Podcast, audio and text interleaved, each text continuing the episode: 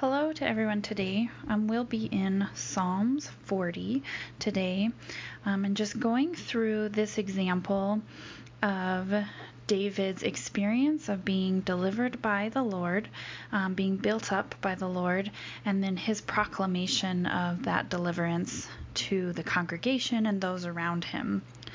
Um, so he begins in verse 1 and it says, I waited patiently for the Lord. He inclined to me and heard my cry.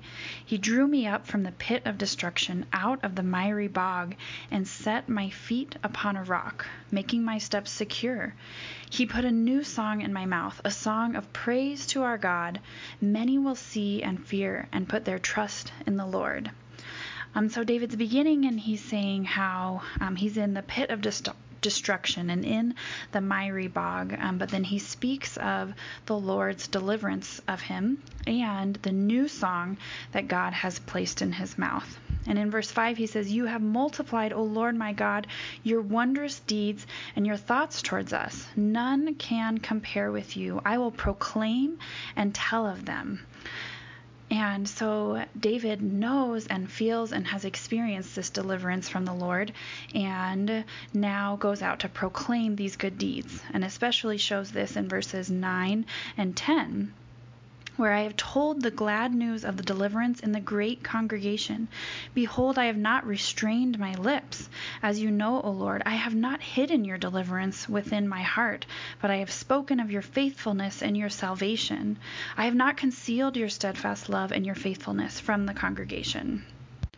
And so we see here that David is um, very specific to point out that he has been delivered from the Lord, um, but he has not just held this in for himself.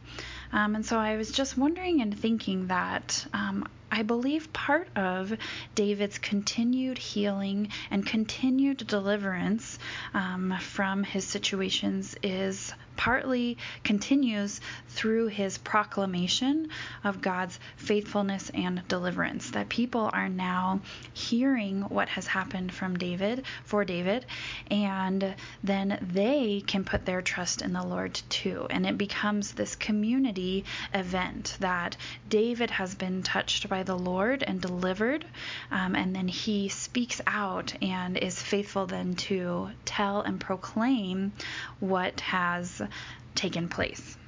And this is the beautiful piece of living in community with one another um, is that I believe we have the opportunity to collectively wait patiently for the Lord while we're waiting for deliverance. Um, but then we all have the benefit when the deliverance um, is here and can be proclaimed. And we can all um, collectively turn and worship the Lord together. And then this witness also goes around to the greater community. Um, I feel and hear from the things um, around our cities this week that our cities here and in the nation are so desperately in need of the healing and the deliverance of God.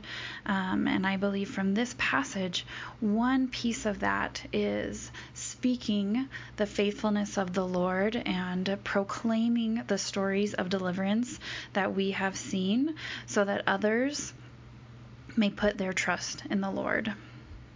And if you feel like um, you are continuing to wait patiently for the Lord, um, please rest in verse 17 and the words that David speaks and says, As for me, I am poor and needy, but the Lord takes thought for me.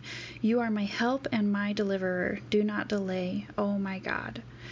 And so, this promise is that even if we are now in a time of waiting on the Lord that there is a promise that His deliverance is coming and He has thoughts for us and cares for us and wants us to be delivered as well.